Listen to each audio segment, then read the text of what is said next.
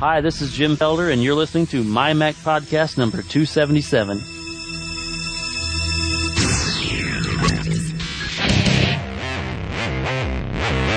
You're listening to the MyMac Podcast with your hosts, David Cohen and Guy Searle.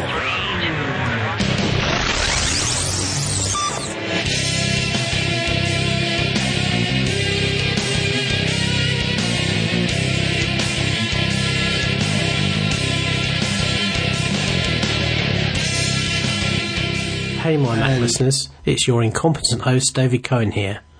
I say incompetent, not because of my general level of incompetency, but I particularly outdid myself last week when I messed up the recording of the show and had to fix an awful lot of things in post. Consequently, the show was delayed in being issued, and I apologise profusely for that. I'll try very much not to let it happen again. You've just heard from Jim Felder, our listener invite for this week, and we'll get onto the show that Guy and I recorded with Jim in just a few moments. But obviously, we didn't want to let the podcast come out without some comment from ourselves on the Apple iPad event that, at time of recording, happened yesterday. Now, we're fortunate to be able to get Tim Robertson, our former co-host, to join us as a guest, and we sat down for a few minutes and just talked through what we thought of the iPad, whether we were interested in buying one for ourselves, what models we thought we would buy if we were going to buy one, and really what we think this product means for Apple generally. So I'll put that segment in now, and then we'll get on to the main show. Hi everybody, and we're going to talk about the Apple iPad. We all looked at the live blogs and what we could see of it yesterday as we were as the keynote was going on. It was all very interesting. And to talk about it, I'm joined by Guy Searle, as normal. Hi, Guy. Yep. Yeah, here I am. And also we've got Tim Robertson, our former co-host, currently doing OWC Radio. Good evening, Tim. How are you? Hi. And my voice has changed a little bit since the last time I was on the show. You probably won't notice any difference, though. No, sounds just fine to me. So, we've been waiting for this thing for a long time. And fair to say, I think that the reception in the tech press has been mixed at best. Yeah. So what did you guys think? Well, yeah, I keep going between, God, this is so great, to, well, what would I actually use it for? You know, I just keep flip-flopping back and forth between there. I see some article talking about, well, it does this and it does that. And it's like, yeah, that's kind of useful. And then I'll see something else. Well, it doesn't do this. And it's like, ooh. I think that kind of thinking is what's causing the mixed debate in the press. But Tim, I reckon you've got a different view. Well, I look at all the coverage that I've seen so far, both in other podcasts and reading blog posts and tech journalists and stuff like that. And I find it interesting that the ones who seem to be a little bit more negative are those who haven't actually touched the device. Yeah. As compared to those who have, who say it's all about the touch. When you actually hold it and use it, you'll get it. Until then, you just won't. Yeah. Well, it struck me. There was two big things that struck me as I was watching the keynote coverage. Firstly was I kept on thinking about all the people I've heard of over the last couple of years who've said, you know what, I don't need a laptop anymore when I'm traveling. I just have my iPhone with me and that's enough. And then they normally follow that up with, but I wish it had a slightly bigger screen, and wouldn't it be great if I could have a keyboard with it? And of course, that's exactly what the iPad is in part. That's one of the things it fits. And the other thing is, when the price came out, I was absolutely blown away because I don't think anybody was expecting it to be starting at $4.99. Do you think the $4.99 price though is kind of just to lure you in? Well, it's only $4.99, and then you get there and you think, well, but you know, for another 16 gigs, for another $100, we can get the 32 gig, honey. I think the 32 gig is the sweet spot. $5.99, 32 gigs. I'd agree with that. As a 16 gig iPhone user, I've certainly got to the point that I fill the iPhone up quite regularly now, and with a larger screen I'd put more video on it, so I would definitely want 32 gigs. But I think the 16 gig model is the one that's going to go into schools, and I think at $500 per student, I think they're going to sell a ton of them. It'll probably be less than that with the educational discount. Absolutely. Well, and not only that, but you know, they've got a lot of book publishers that are coming on board. And if they can get some of the publishers that do, you know, educational books, then, you know, they no longer have, you know, because what is the biggest expense that they have in creating books? It's actually printing them. So yeah. If, you know, they already have to do the layout digitally. So it's really a no-brainer just to throw it up as an ebook, and it's really all gravy at that point. You're basically cutting out the printer altogether. And distribution. Yeah, and distribution. So yep. instead of you know, having to go out and, you know, slog all your books to all these different schools, you basically send, you know, the principal or whoever it is that's in charge of getting these books, you send them an email saying, okay, well here's a sample copy of our latest algebra book, and, you know, take a look at it and let us know what you think. And the nice thing about this is if there are any mistakes or any, you know, errors, they can go ahead and correct them and just re-upload them. So, you know, there's none of this, well, you know, the War of 1812 really wasn't in 1712, and we're sorry about that, but just pretend it says 1812. So, you know, they don't have to worry about that because they can just whoop, do that little change and it's done. Well, the other thing is, if you look at school books, the biggest thing in school books is used school books. They completely demolish that market. Yeah. You're not going to buy a used ebook. No. But I also find it interesting that Apple really didn't show a subscription-based services for newspapers at all. In fact, what they showed was, hey, newspapers can now make their own custom apps, and it's their newspaper. Right. But, I mean, the App Store already has the pay mechanisms in for doing subscriptions. Microtransactions, absolutely. Exactly. So I suspect what they're doing is saying, well, let's not bother trying to cut those deals. Let's just kind of hand it over to the newspapers and let them get on with it and kind of stay out of the middle of that market. They'll take a cut of that subscription because that's their model, and they'll take a cut of the application. So they're getting their piece of the pie, and they don't have to do any effort for it at all. Well, it was just kind of surprising that you know, I would have thought that something like that, especially when the guys from the New York Times was up there, that it wasn't even brought up or even mentioned. Because that's paying for newspapers is a pretty volatile thing at the moment. There's a lot of different models rattling around, and I suspect neither the New York Times or Apple are really keen to get in the middle of that right now. And commit to something, because it's something that's a little bit up in the air. Murdoch's been going on about putting different types of paywalls over his content, his newspaper content. So I think there's going to be a bit of a bum fight in that industry, and probably Apple didn't want to let that divert away from the press on the device. What I find interesting about this is the whole book thing. If you look at what Amazon do. They have a Kindle that's $259, something like that. But actually, the large Kindle, which is what the iPad is closest to, right? Because that also has a 9.7-inch screen. Exactly, and that's $489. So it's $10 less than the iPad, and the iPad can do so much more. Even when it comes to just books, I mean, if you look at what the books look like, and of course we're seeing the demo, but. Still, I mean, it looks like an actual page on a book, whereas the Kindle, quite honestly, looks like 1980s technology. It looks like crap. It kind of reminds me, you know, the screen cut to me kind of looks like the old, you know, PowerBook 100s. Well, that's because of the monochrome. I mean, it is very crisp, and it's very readable, but it's not color. And but it's also a single-use device. Yeah. It's a one-trick. Yeah. Yep. Yeah, absolutely. I mean, we have a Kindle that we picked up on our last trip, and good as it is for book reading, and it is a good book reader. I don't want to put it down. It has the wireless in as well. The web browser really is a bit of a joke. I mean, it's not something you can use seriously at all. And obviously, the Kindle can't play movies. It can't run applications, though they're talking about doing that. But it's always going to be held back by the refresh rate of the screen, which is measured in hundredths of a second rather than the microseconds you get with an LCD. So it's going somewhere different. I would imagine Amazon are struggling to kind of figure out how they're going to compete with this now.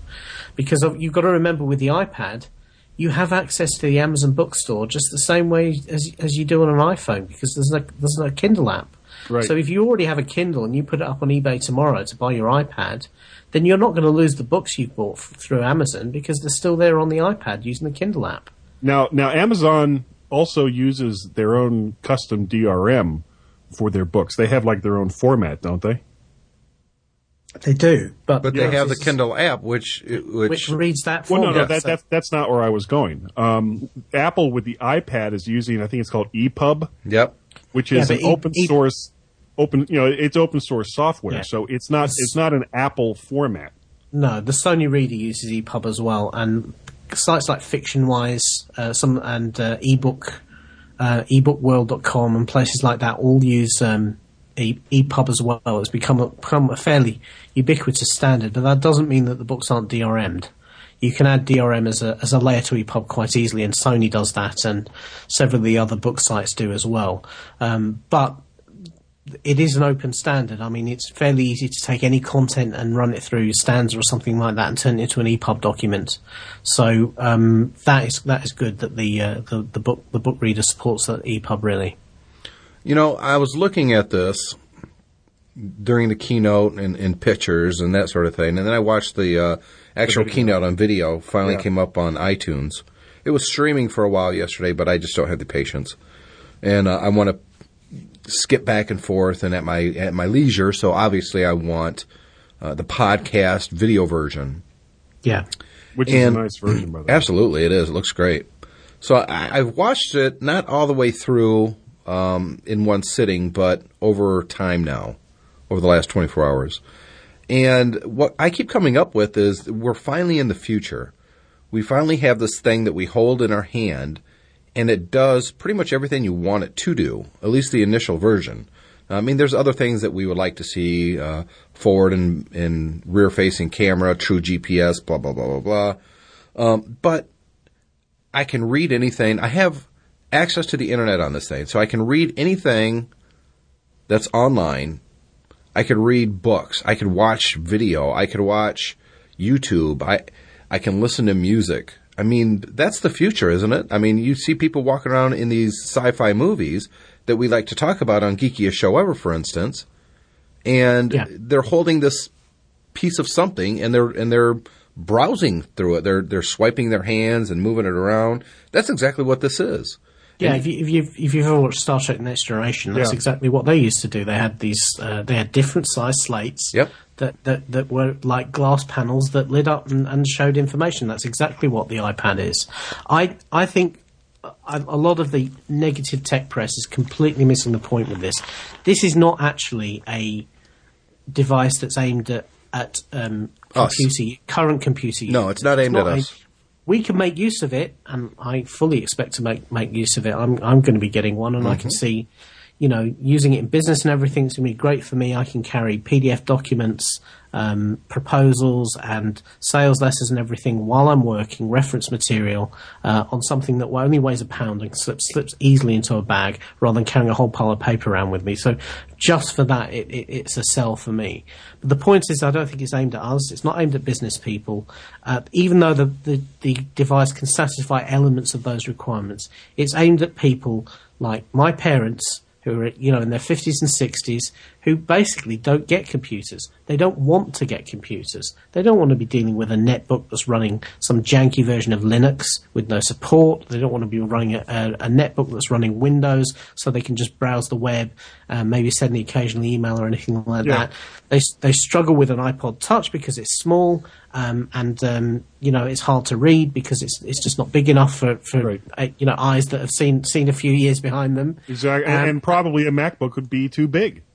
Well, not only would it be too big, it's too complicated. There's too many things they have to do with it. They don't want to be dealing with logons and updates and all of that sort of thing. The beauty of the iPhone iPod system, and it was built like this from the start to scale up, is that it's simple, it's easily integrated with a piece of software that people understand, and you can pick it up and use it without any training. And it's perfectly obvious. You download an application, it appears as an icon. You press on a button, the application opens. You want a keyboard, it pops up when you need it.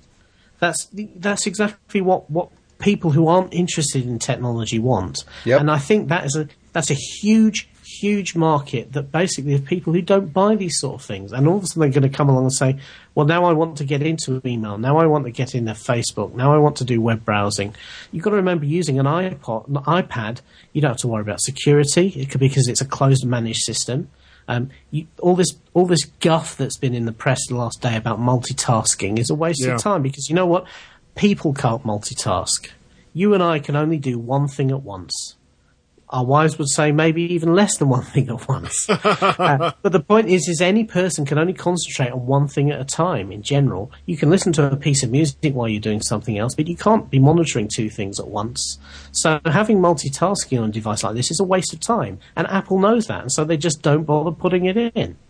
Well, and as far as multitasking goes, I mean, I could think of a couple of examples where multitasking on something like this would be useful. If, like, for example, if you're editing a Word document in Pages, and you have a graphic that you need to do something with, that, you know, the whatever the built-in, you know, graphics tools that are available in Pages isn't going to do it. Well, you drag that over and drop it onto another application, but at the same time, you know, once you're done doing that and you drag it back, that application closes and goes away. So you could actually have almost like a mini dock on one side with some, you know, and you set up what applications you may want to have there. But when you're done with that application and you walk away from it, then it just closes by itself. So you're still only doing one thing at a time, but you know, you're able to get into different aspects of it while you're. So you're talking about moving information between applications easily, rather than necessarily multitasking, doing two things at once. Right. Now that's part of the great thing about it not using a hard drive is that all these applications, and you know, these aren't going to be. You're not going to get CS4 to run on something like an iPad, but you certainly could get, you know, a photo manipulation software package that will do most of the things that you want to do with a photograph or with a graphic, and you know, go back and forth between them. Well, I think though the multitasking a lot of people are missing is, I want to fire up Pandora and start listening to some music, then I want to jump over to my web browser and keep looking around on Safari. I can't do that on the iPad. Yeah, but why should Apple help you use Pandora when they're already offering their own content through iTunes? If you want to listen to iTunes content while you're doing something else on an iPad or an iPhone or a Touch, you can do that. Right, so they allow multitasking, just with their own apps. Exactly, right. Yep. And you know, that's kind of the price you pay for the simplicity of the system. And from my perspective, okay, it's not as open or as convenient as something else, but ultimately, at the end of the day, this is only one device on the market. If you want to do those other things, there are other options for you. And this is only the first version.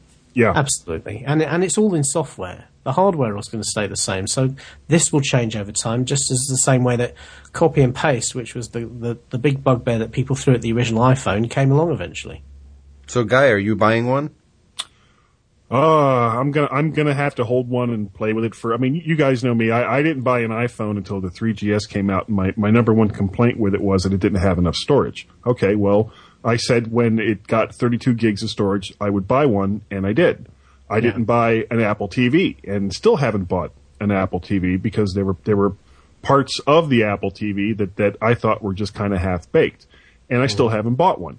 So what I need to do is, you know, eventually, you know, once the crowds die down, go into an Apple store, play with it for a while, see what it can do, and decide whether or not this is a device that is going to, you know, fit the things that I typically do. Like right now, I take my laptop to work with me, because at lunchtime I can't bring my laptop into the office, but I sit in my car and I can play a game, or I can do this, or I can do that. Well, if I can do all of those things with an iPad, then I don't have to take my laptop to work with me. And instead of carrying around a 5 to 8 pound laptop in a backpack with all the support equipment that I typically bring with it, I just have this one light little device. Just be able to run light. I mean, that's... You know, that sounds like a good usage scenario, but I respect what you're saying about taking a look at it and deciding.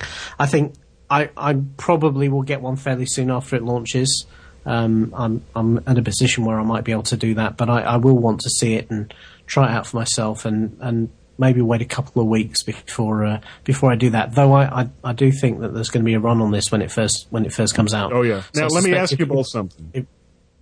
3G or not to 3G? That is the question. Not 3G for me. Wi-Fi only. I think the 3G is it just pushes the price up a little bit too much. And certainly as a potential UK user, I've heard nothing about cheap 3G deals over here yet. So I'm going to probably just go with the Wi-Fi. You can always use a MiFi type device, a mobile router, if you want 3G. If you go for a Wi-Fi version, Tim, I think you're of the same view on that.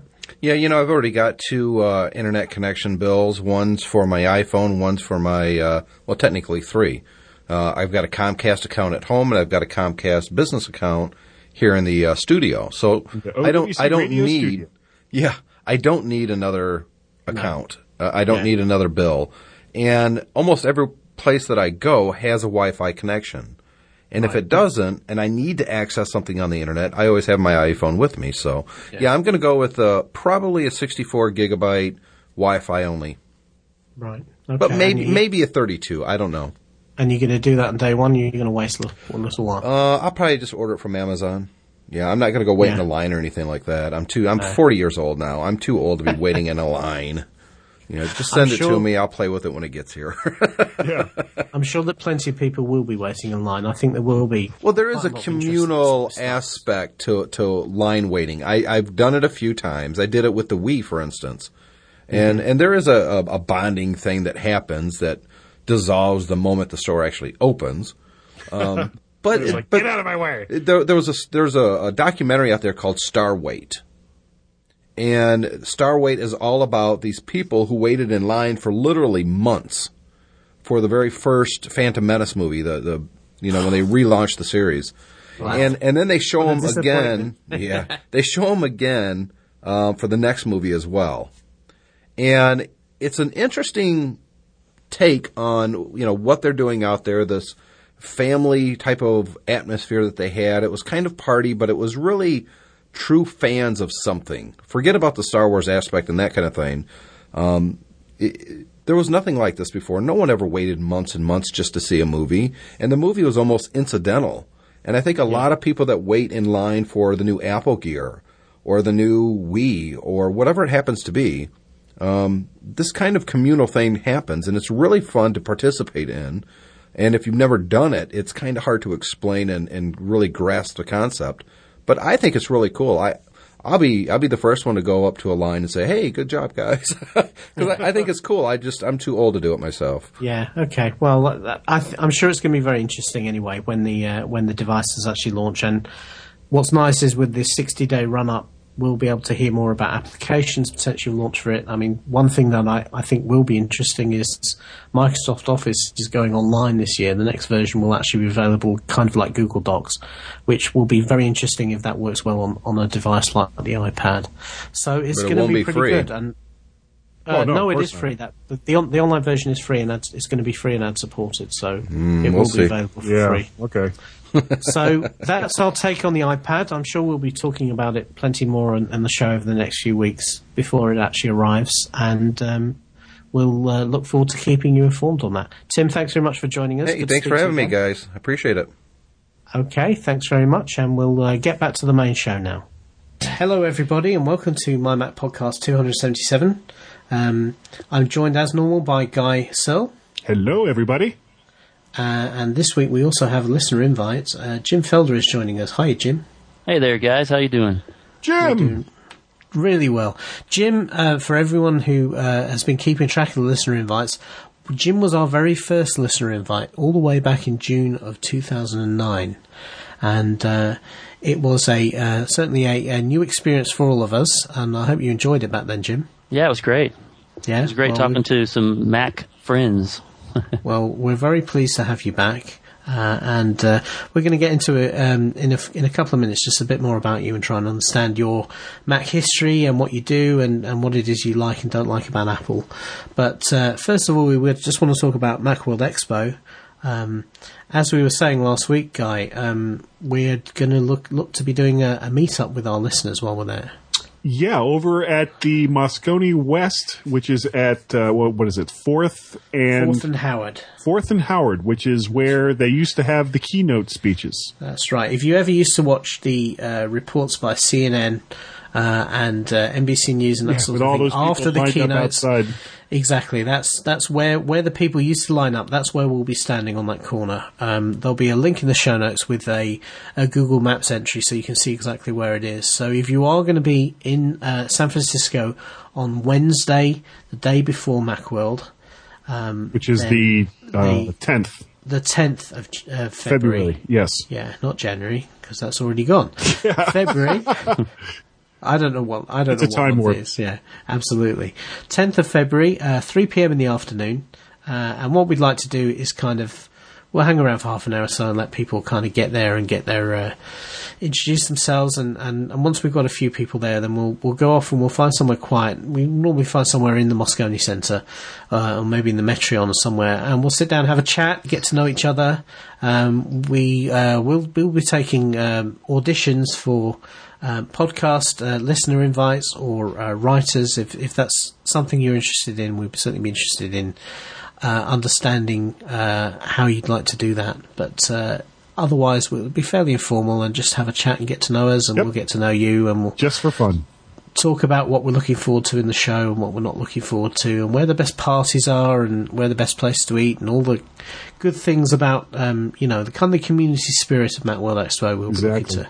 So if there's anybody that listens to the show that lives in San Francisco that does know where all the good parties are, make sure you show up. Absolutely, definitely. That's going to be fairly important.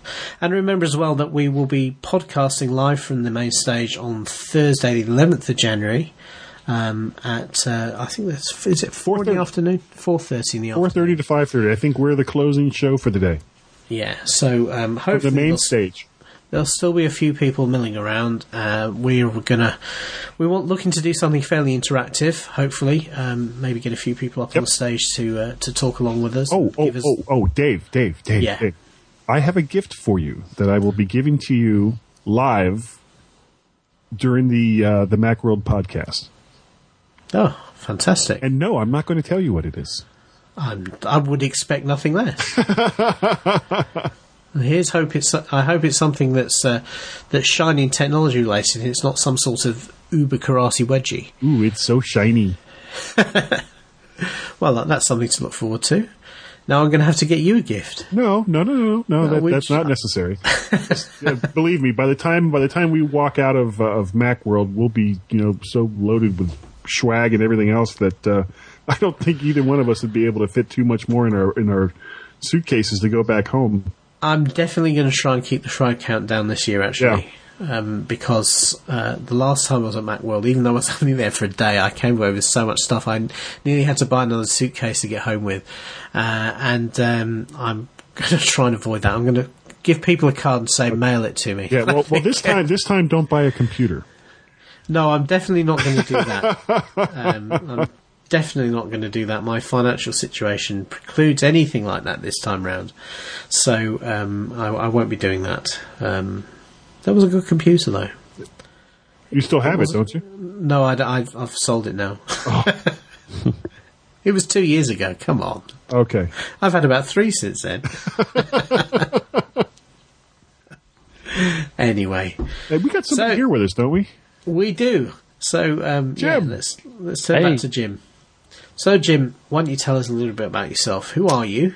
Jim Felder. I'm Jim Felder. I'm married. I have four children. Wow. I'm a creative kind of guy. I love music. I love to make people laugh. I like creating things on my Mac. Cool. Been at my current job for 28 years. So what is it you do? I'm a graphic artist and freelance photographer, freelance graphic artist as well. Now, you have your own website, don't you? Yes, I do. Well, you can flog it here. Well, it's jimfelder.com, and there you go. If you Google me, you can find other stuff too. So yeah. Yep. Yeah, I've been looking at some of the images on your site, and they're really great. I'm looking at the dead tree at Mount Scott in Oklahoma right now. It's just unbelievable. Oh, thanks. Yeah, it's actually hanging in my living room. I printed it on metallic paper. It looks pretty cool. Yeah, that is a great shot. So is Oklahoma where you live, Jim? That is where I live, born and raised. Wow. So what's it like in Oklahoma? I've never been to Oklahoma. Flat. You know, Mount Scott is actually a hill. Right. Yeah, but it's great here. The people are great. We're just you know, you can't. Every time somebody comes here and talks about it, they think everybody's just so friendly here. So yeah. So is where you live quite rural? No, not necessarily. I'm actually on a suburb of Oklahoma City. Oh, right. Okay. Yeah. Cool. Live right by a lake. Yeah. Oh, that's very nice. Yeah. That's always pretty good to live near the water. So you're a graphics artist. So what exactly does that? Because that's a fairly broad term nowadays. Right. What exactly do you kind of do to occupy your time at work? At work, basically, I do actually more creative stuff outside of work now than I used to at work, but basically build ads for clients that go in a big book, a directory. They're pretty, you know, they're black and white, they're basic. We just recently started doing some color banner ads and stuff like that for a web-based program that they use. Mm-hmm. So I do that. I do some projects on the side of my department. We'll have other departments come to me and say, hey, can we do this brochure, this poster, you know, those kind of things. It's a lot of fun. Yeah. Well, how long have you been using the Mac? Since about 97, I think. I think the first one we bought up there at work was a Power Mac 8500, I think. I'm guessing. But it was back in 97, something like that. Yeah, it was one of those big towers. Yeah. Yeah, so, I mean, the time's gone past, you know, people in your trade, it was always assumed that they were Mac users, but of course nowadays that's not necessarily the case. It's an awful lot, you know, with Creative Suite being available for Windows, an awful lot of people who are Windows users in graphic design and graphics artists. So, yeah. But you are a Mac house, are you? No, actually, no. I have a Mac currently. I use a PC mainly, but I have a switch box that I switch back and forth between them. When we first switched to the Mac, we were using PCs for the graphics. Then we had another manager come in and got us all new Macs and switched over to the Mac so that we could be more compatible to the vendors and the service providers that we were using. And the printers and stuff. Right. So, it was great switching over to the Mac, though. It changed everything for me. Is that all you use at home as well? That's all I use. I do have the other kind in this household, which I don't like. But, you know, I always try to promote them or you know, convert them. But my wife uses a PC because she kind of has to with her job. And my son has a PC, and I tried to convince him to get a Mac, but now he wishes he had. So was he a gamer? Yeah. He is a gamer. That's why. Yeah. Now, last time we spoke to you, you had a G5. Are you still using that, or have you moved over to Intel? I am. I've got a MacBook laptop, which is what I'm on right now, but I do still have the G5. I'm hoping to possibly get a new one this year, but I'm not sure. Are you looking at a Mac Pro? You know, I am, but I'm not sure yet. I think I could go probably iMac, but I'd really like to have the expansion capability on the Mac Pro. At the same time, that i7 27-inch iMac that's a hard beast to pass up for the money. Right, I know. I've got a friend of mine that's looking at one that I've converted him over. He's wanting to get his next computer going to be a Mac, so he's going to get one of those iMacs, and I'm jealous. I suppose one option you could do is hold on to the G5 and keep that as an expansion machine, but still have the iMac as the main machine. Right. I definitely want to keep it. I've still got I've still got a G3 desktop in my garage, and I've got just recently was given a 512 Mac that's sitting there. Back. Yeah. I haven't done anything with it yet, but it's just sitting there being yellow. Yeah. So. You know, I heard on another podcast about a way of getting rid of the yellow from the old Macs. Oh, there's a chemical you can use. I'm going to have to try and I will try and find this out, and then we'll talk about it on the next time we do a retro show, Guy. Okay. But I'm pretty sure that there was some kind of chemical that I think hairdressers use that's been found to be Pretty good at soaking off the yellow from the old Macs and basically returning them to something that looks fairly new. Yeah, I would like to convert it to something. I took an old G3 tower that from work and converted it to a lamp. I've actually got some pictures on Flickr that converted to a lamp. It just looked really cool, all lit up. I'll tell you, for me, the perfect dream conversion for that sort of Mac is to strip all the guts out, mount an LCD monitor in the display area, and then put a Mac Mini inside there. Huh. So it actually works like a modern Mac, but you know, in the original case, that's a great idea. I think something like that'd be awesome. Yeah. So that'd be pretty good. So last time we spoke to you, you were lusting after an iPhone, and then we did you a massive disservice by spending the entire podcast talking about iPhone applications, and you couldn't really talk to us about it. You didn't have one. That's right. So I believe you are now an iPhone owner. Oh, I am. It's my computer in my pocket. Yeah. So you got the 3GS? I did, yes. Did you get the big one? 32. The 32 gig? Yeah, I figured since it has video, then I would want some room there to grow with the video and pictures and whatever else. Oh, yeah. So what kind of applications have you gotten for it? You name it, buddy. I've got 11 pages and then some. Wow. Is there a particular genre that you get more often than not? Probably photography related, all kinds. I've got all kinds of stuff. Facebook. I've got a Pizza Hut app. You guys, because you never know. You never know when you're going to want a pizza. Have you heard of Auto Stitch Panorama? I have, and I have that on there. I don't use it a whole lot, but I just don't shoot a lot of panos with my iPhone. As of yet, I do so many things with it. I've got an app called AirCam, which is it lets you it's like a security camera. You just leave it there, and you can go remotely somewhere on your iPhone and view your webcam in your house, and you can see that on your iPhone live. Oh, that's cool! It's really cool. I was thinking you'd have to leave the iPhone somewhere so the camera would actually serve the image. I'm thinking you could watch somebody steal your iPhone because you say, who left this iPhone lying around? Yeah. Well, it's actually a webcam connected to your home computer. Right. And then which makes more sense. Right. I've got, Amazon app, Skype, all kinds of stuff on here. Any games?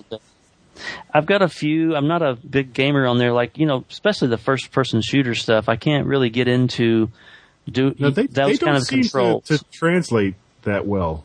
I've got the original Doom for it and Castle Wolfenstein, and I just have a heck of a time trying to control it. I just, I walk around a corner, and when you had the keyboard and the mouse and everything else in front of you, it was relatively easy to do a quick scan of what was going on around you, but with such a small device as the iPhone and the way that they had the controls hooked up, it just wasn't easy. It wasn't that great of an experience for me. Yeah. One of the games I've been playing recently is Ace Combat. Yeah. Which is amazing. Yeah, that is cool. I have it on the PSP. I love it on the PSP, but I have to prefer the iPhone version because it's just so cool. Playing around with accelerometer. Yeah, of course, the people that are around you are giving you funny looks. That's right, and graphically, I mean, there's nothing between it and the PSP version. It's all in there. It's quite amazing. Yeah, I guess I'm not a big gamer on there. Music, I found one that's called 4-track, and you can do multi-track recording on it. Kind of like GarageBand, but I like messing around with that. I'll sing some things and overdub my voice. It cracks me up to hear the harmony, and it's me. I enjoy that a lot. There's no hardware hooked up to it. You're basically just laying down track after track. That's correct. Through the microphone in the iPhone. That's correct, but I've seen on YouTube there's a band, I can't remember, I think Tommy Lee actually from Motley Crue actually recorded an album with this app, and he had a device connected through the dock connector and he hooked up mics, guitars, those kind of things, and recorded a complete album. There's other bands that have done the same thing, so it's pretty cool. Cool, very good. Is the iPhone the only iPod you have? No, I have the original 40 gig click wheel. It doesn't work anymore. My wife has my old iPod Touch. My son has a newer iPod Touch. My other son has an iPod Nano.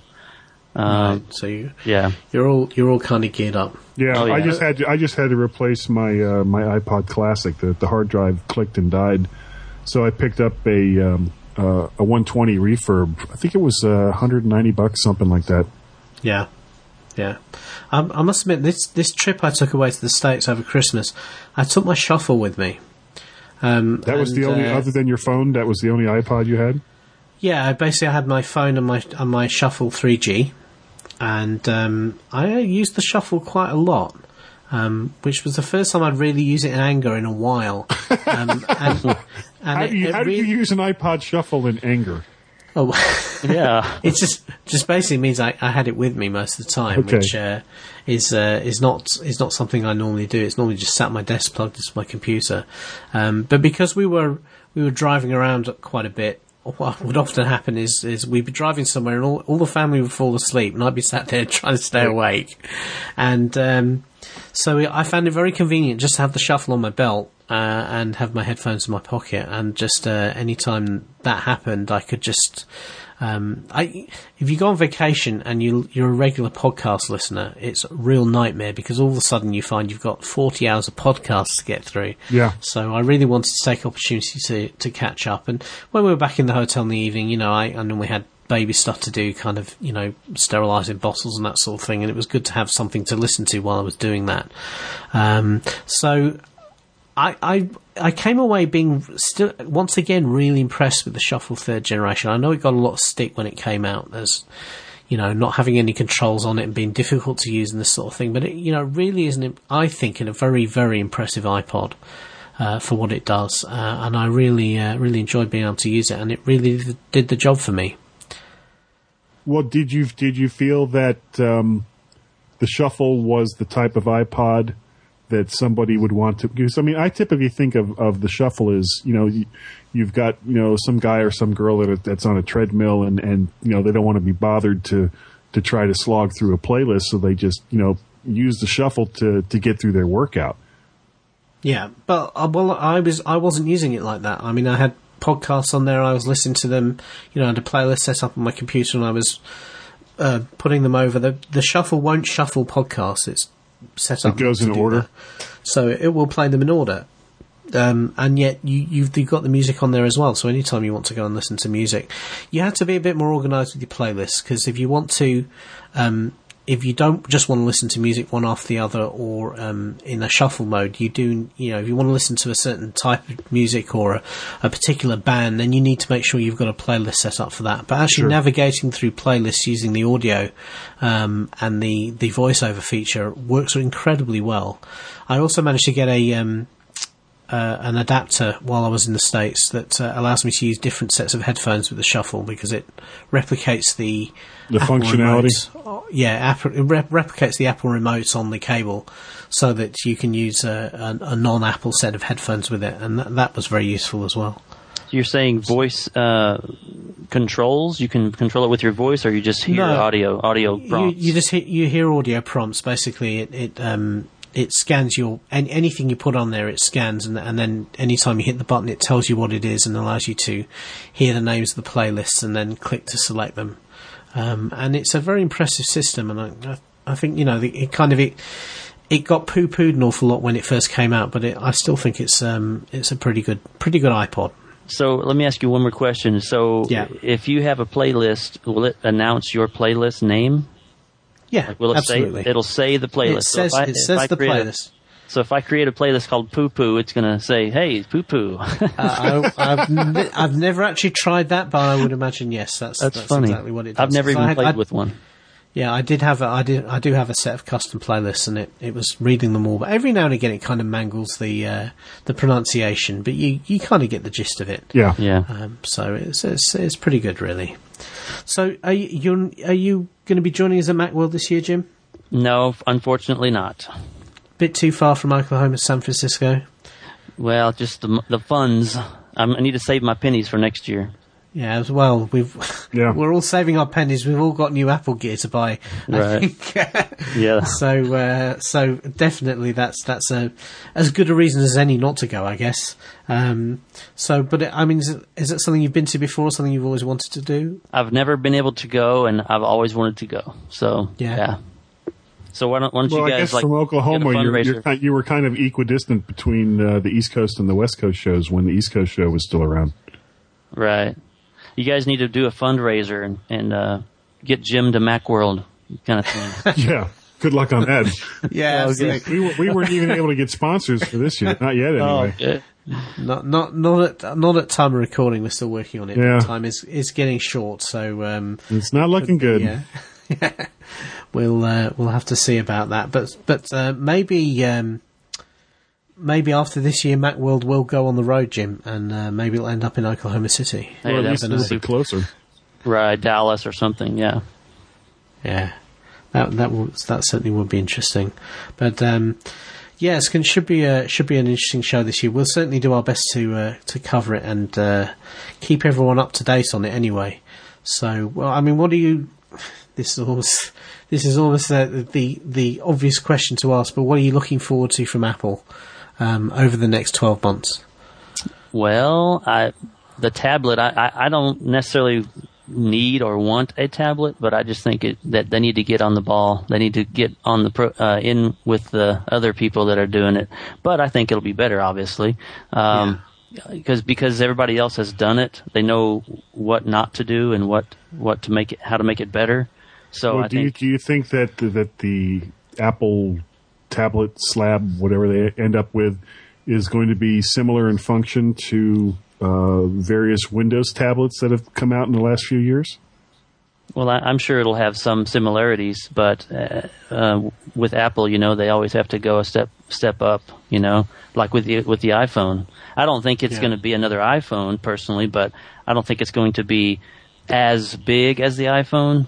Where like it is now, but I'm sure it'll have some functionality of the iPhone, but also a computer. But that's just my opinion. I have nothing to base that on. But yeah. No. You just said you've got an awful lot of apps for your iPhone. If it was compatible with those applications, would that kind of sway you more towards it? If it was able to run those applications? Yeah, probably. Yeah. Yeah. I mean, that's something that I'm intrigued to see, is really what the relationship is between the iPhone and this device, and whether it will be kind of a one-to-one relationship. You could imagine, even if obviously it will be larger than the iPhone, but rather than necessarily scaling up the iPhone's interface to a 10-inch or a 12-inch screen, whatever it is, you could imagine it kind of having an iPhone mode where it works more like an iPhone to support applications that were written for that screen size. It'd be interesting to see that. Well, I think one of the things that we're going to see, we were talking about this last week, one of the things I think we're going to see is an SDK for whatever this device is that comes out, so that there are quite a few apps available at the time of launch. Because I don't think, regardless of what's going to be available, I don't think you'll be able to walk out of the name of the places that they're having the event, go to an Apple store and, lay down your plastic and buy one. I don't think there'll be one available for at least a few months. I certainly hope there is not one available until after February 13th, when I'm safely out of the country and my credit card is not able to twitch from my wallet. I'm certainly expecting whatever is launched is not going to be available outside the US straight away. I don't think they'll do a worldwide launch. I think they'll phase it like they did the iPhone, so it will probably be available in the US for a few months before it's available here in good old Blighty. I would expect. That might depend on whether or not they have any data partners for it.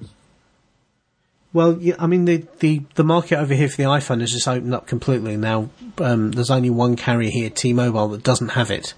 And in fact, I've just taken delivery of a Vodafone iPhone 3GS for myself. Fortunately for me, my company's cell phone account. Yeah, my company. I've been running an O2 iPhone of my own and paying my own bill for the lot since it launched last July. But my company has an account with Vodafone, and so now it's available on Vodafone. I said to them, "Can you buy me an iPhone?" And I'll port my number back in from O2, which is what I've done, and so that should be set up in the next couple of days, which means I have a spare iPhone going, which my wife has already snagged. Yeah, big surprise. So yeah, unfortunately, I wasn't able to talk them into getting me a 32 gig one, so I'm stuck with a 16, but at the same nevertheless, time, you didn't have to pay for it, so that's I didn't have to pay for it, and I won't be paying for the bill, and it does mean that when I come out to Macworld, I'll be able to use it, because when I was just in the States with my O2 iPhone, I turned everything off except the Wi-Fi, because I didn't want to have to pay the roaming charges. Yeah. But the company's picking up the tab. They have an international deal, and I'll be able to use it in San Francisco, which will be handy. Definitely. Okay, so I'm going to take a break now, I think, and we'll have a message from our sponsor, MacSales.com, Otherworld Computing, and our good friend and former co-host Tim Robertson will deliver that for us, and we'll be back in just a minute. Hey everyone, Tim Robertson, OWCRadio.com. I don't know if you've checked out iTunes lately, but if you do a search for OWC, you're going to find two things. You're going to find OWC Radio, which is the new podcast I am producing over at Otherworld Computing. In fact, just this week we've released a couple episodes. They're really fun to do. It's hard to explain the difference between the MyMac show that I used to do and the OWC radio show that I'm doing now, other than the fact that most of the time I'm by myself. I don't know if that's a good or a bad thing. That's for you to decide. But we had a really fun interview with a guy named Kevin Whipps. He's from AppleGazette.com. He's also a photographer. And that was for show number 8. With show number 9, we did that the day the iPad came out, which was 2 days ago. And I had a kind of a roundtable discussion with Steve Sandy of the Unofficial Apple Weblog and John Martellaro of the Mac Observer. And it was a lively discussion, but it's kind of funny because parts of the show, it goes quiet because such a new device, Steve and John and myself were basically looking information up online as we're recording. So it's not the funnest thing to do, but that's how it works sometimes. So I really encourage you to go check it out, OWCRadio.com. You can also find us on Twitter, OWC Radio. And make sure you also take a look at the installation videos. Free. Every day I'm posting a brand new installation video up on iTunes. Build your library up of Mac videos, how to repair them, how to upgrade them. You'll like it. Check it out. www.macsales.com. Take it away, David. And we're back. Thanks very much for that, Tim. And we're just a brief mention. Tim is going to be at Macworld with us and is going to be doing his own other OWC radio podcast live from the main stage on the final day of Macworld. In fact, yeah, I think he closes the show out, doesn't he? He does, yeah, on the Saturday. So if you're thinking about coming up to the show, you might, particularly at the weekend, you might want to hang around for that because I'm sure that's going to be a good show. Oh, yeah. Yeah. So, Jim, we were talking before we started recording about different photography applications. Obviously, as a freelance photographer, using your Mac for photography is one of the things you do. So, and I think on the last show you mentioned you were a Lightroom user. That's correct. So, yeah. So I just wondered whether it might be worth talking about that. Now, I used to be a Lightroom user. I recently switched to Aperture. But it's interesting. Both of these applications kind of do the same thing in a little bit of a different way. So I just thought it might be worth talking a little bit about that and photography on the Mac in general, and just seeing what we thought about that. So, kind of what do you use Lightroom for, and what's the advantages of it for you as a freelance photographer? Well, it's basically my digital darkroom and then some. Use it for organizing, keywording. You develop the pictures, printing. I don't do a lot of printing from Lightroom, but I've used it to use that print module for exporting JPEGs from little templates that they have or layouts that they have to print to JPEG. So your workflow is actually processing raw images from your camera, yeah. Yeah. Yes. Well, how does Lightroom differ from some of other Adobe's products that deal with photography?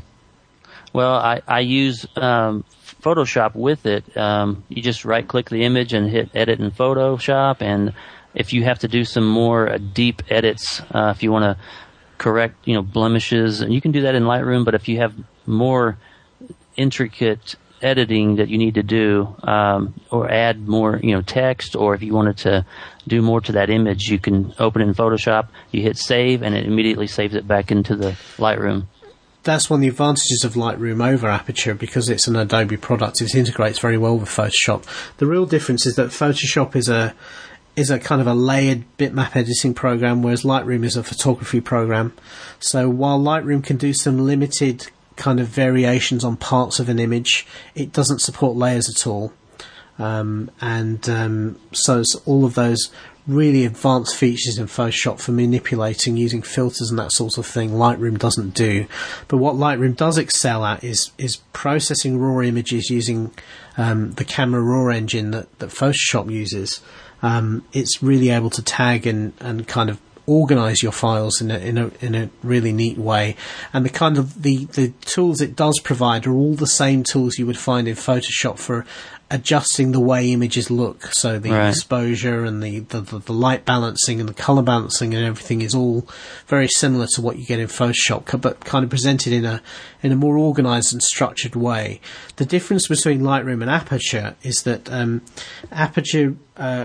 Aperture was released first, and Aperture's interface is very much more freeform, whereas Lightroom kind of is broken up into modules, and there's a kind of an organized module, and then there's a develop module where you kind of adjust the images, and then there's a print and output module. Aperture kind of says, well, it doesn't really matter what you want to do, whichever functions you want to do to an image at a particular time will present the tools you need to do that. So it's a little bit more freeform and kind of I suppose it's a bit left brain versus right brain, if you want to put it in those sorts of terms. But what both the programs do that's kind of, for me, is the key feature is that they are non-destructive editors of photos. Right, so it doesn't matter what you do, you still have your original. Yeah. Well, it's kind of not even that. Basically, the way it works is it takes the image, and then any changes you make to it, whether it be a crop or an exposure or anything like that, rather than actually bake that into the file, all it does is it stores in a database what it's done to the image, and then when you load the image again, it renders all those things through again. So that means you can actually go to any part of the process and change it. So if you hit the C crop key, you'll see the original image will pop up with the crop kind of superimposed over the top, and you can adjust it anytime you want. And it's only when you render the file out as a JPEG or as something else that then the kind of that those changes kind of get baked into a new version of the file. The advantage of that approach, the database approach, is it doesn't take a lot of space, whereas the difference between, say, Lightroom or Aperture and iPhoto is that you can do that sort of lossless version control in iPhoto, or it looks like that, but every time you make a change, it's creating a new version of the image and then kind of baking that in, so you can end up with 10 or 15 different images if you do a lot of edits. Whereas with Lightroom or Aperture, you just have the original image and then a database that kind of says what you did, so it's very space efficient. Yeah, I've never used Aperture before. I've never even looked at it or anything, but I think that's because I just started off with Lightroom Beta back in the day and been there ever since. It's funny. I was very excited when Aperture was first launched, because when it first came out, and I was actually at the Macworld show here in the UK, and they were demonstrating it. I'd never seen an application that worked like that before. I'm talking about Aperture. This is Aperture. This is Apple's product. But, it kind of comes from the same mindset that Lightroom does.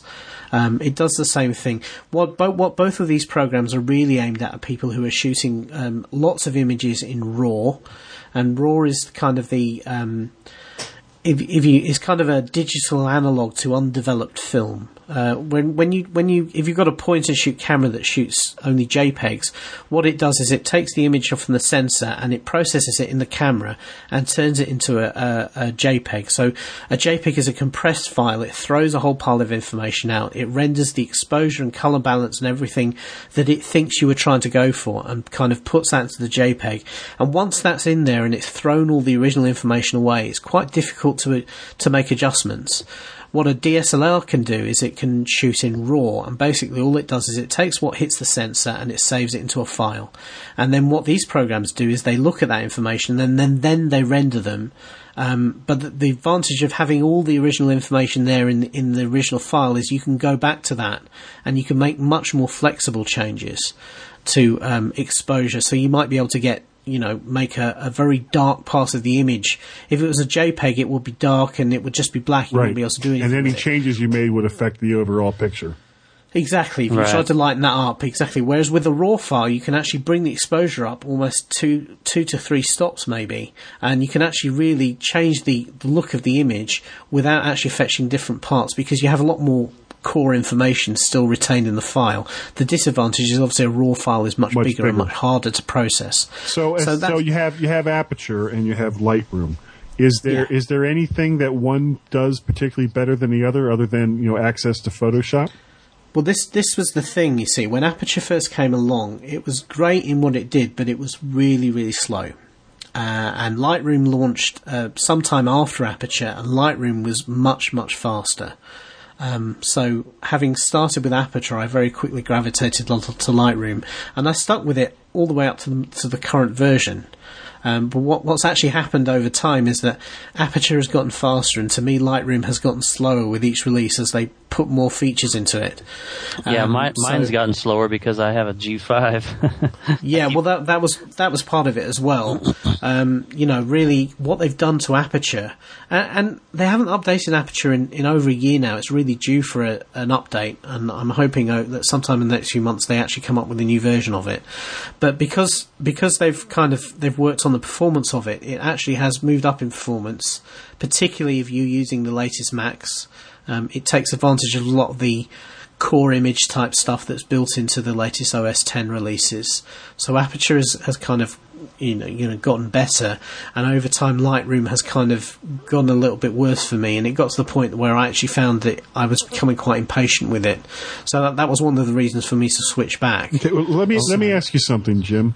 With the, you know, kind of animosity between Adobe and Apple these days, do you think that there's any chance that Apple would release a program that has similar functionality to Photoshop and tie that into Aperture? I have no idea. That sounds like something that would be a good idea to do. But I don't know. Maybe I don't know. That's a good question. Well, what do you think, Interesting. Jay? They've always shied away from doing it in the past. I think the relationship has gotten a lot more tense over the last couple of years. I don't know whether it's degraded to the point that Apple would actually start trying to invest in building a competing program. I think the problem that Apple would have is that Photoshop and Creative Suite has such a kind of hold over the market. It would be very difficult for them to build something from scratch and actually look to be credible as competition. I would agree with that.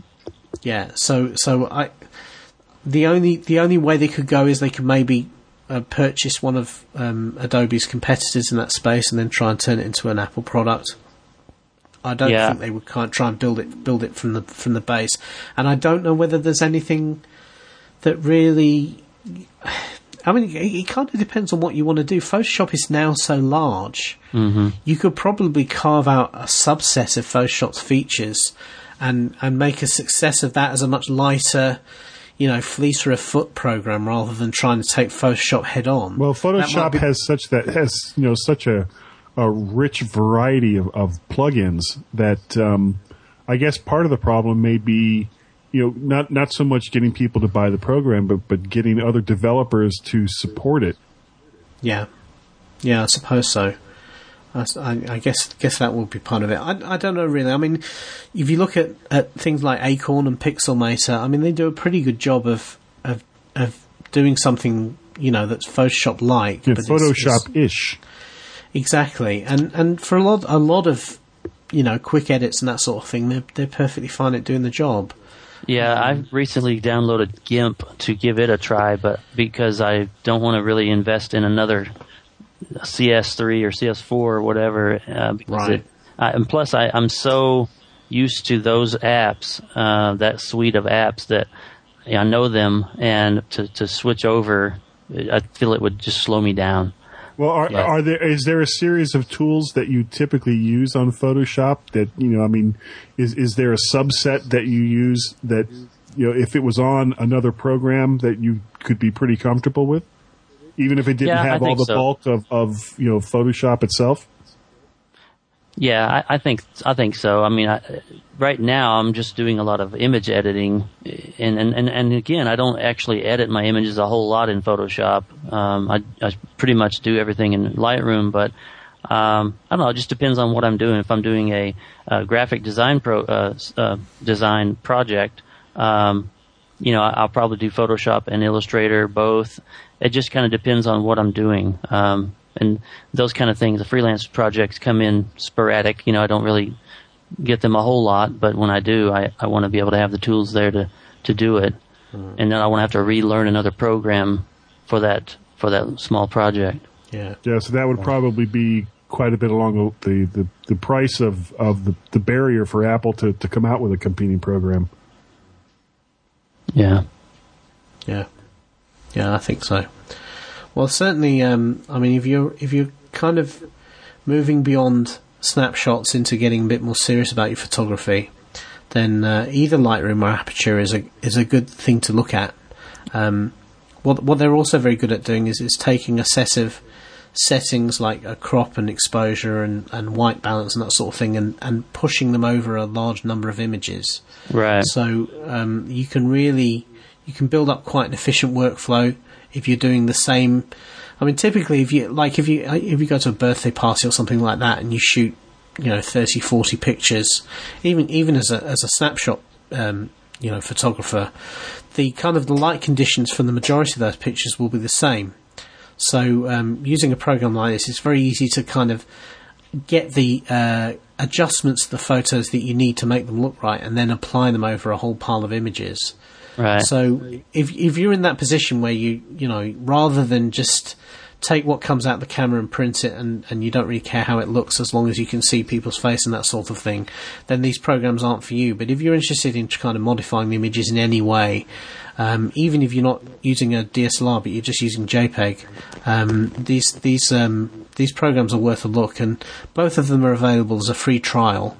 30-day trial, and Lightroom actually has a version 3 beta available now that's also free. So I'd encourage anybody who's interested to go up and load them and have a look, and it doesn't cost you anything, and see whether they'll do it for you. Is Aperture Intel only? Jim, I'm going to have to drop you out of the call and bring you back because we've had some interference at your end. Okay.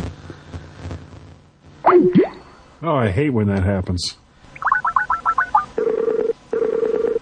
Okay, how's this sound? That's better, Jim. Much better. That's I hope it was better. Just Skype and not me. No, I think it was Skype. Yeah. So where were we? We were still talking about Aperture and Lightroom, and some of the alternate programs that you could possibly use in replacement of Photoshop. And I was going to ask if I asked you if Aperture was Intel only. I don't believe it is, no. But I would just have to check that.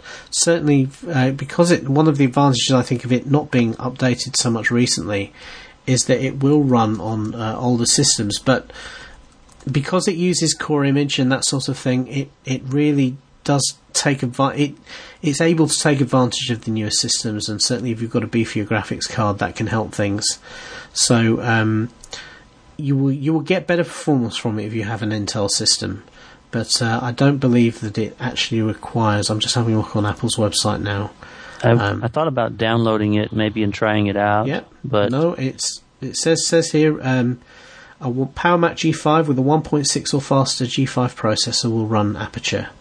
So and an iMac with a 1.8 or faster G5. So if you're a G5 or a G4 user, even a PowerBook G4, it says will run Aperture. So if you're running an older system, that definitely might be worth a look. Yeah, because the next version of Lightroom 3 is Intel only. So yeah. The key requirements with Aperture, as I say, are not so much the processor; it's the graphics card you've got in your system. because it uses that graphics engine to do a lot of the rendering. So there are some limitations on the type of graphics card you have in your system for that.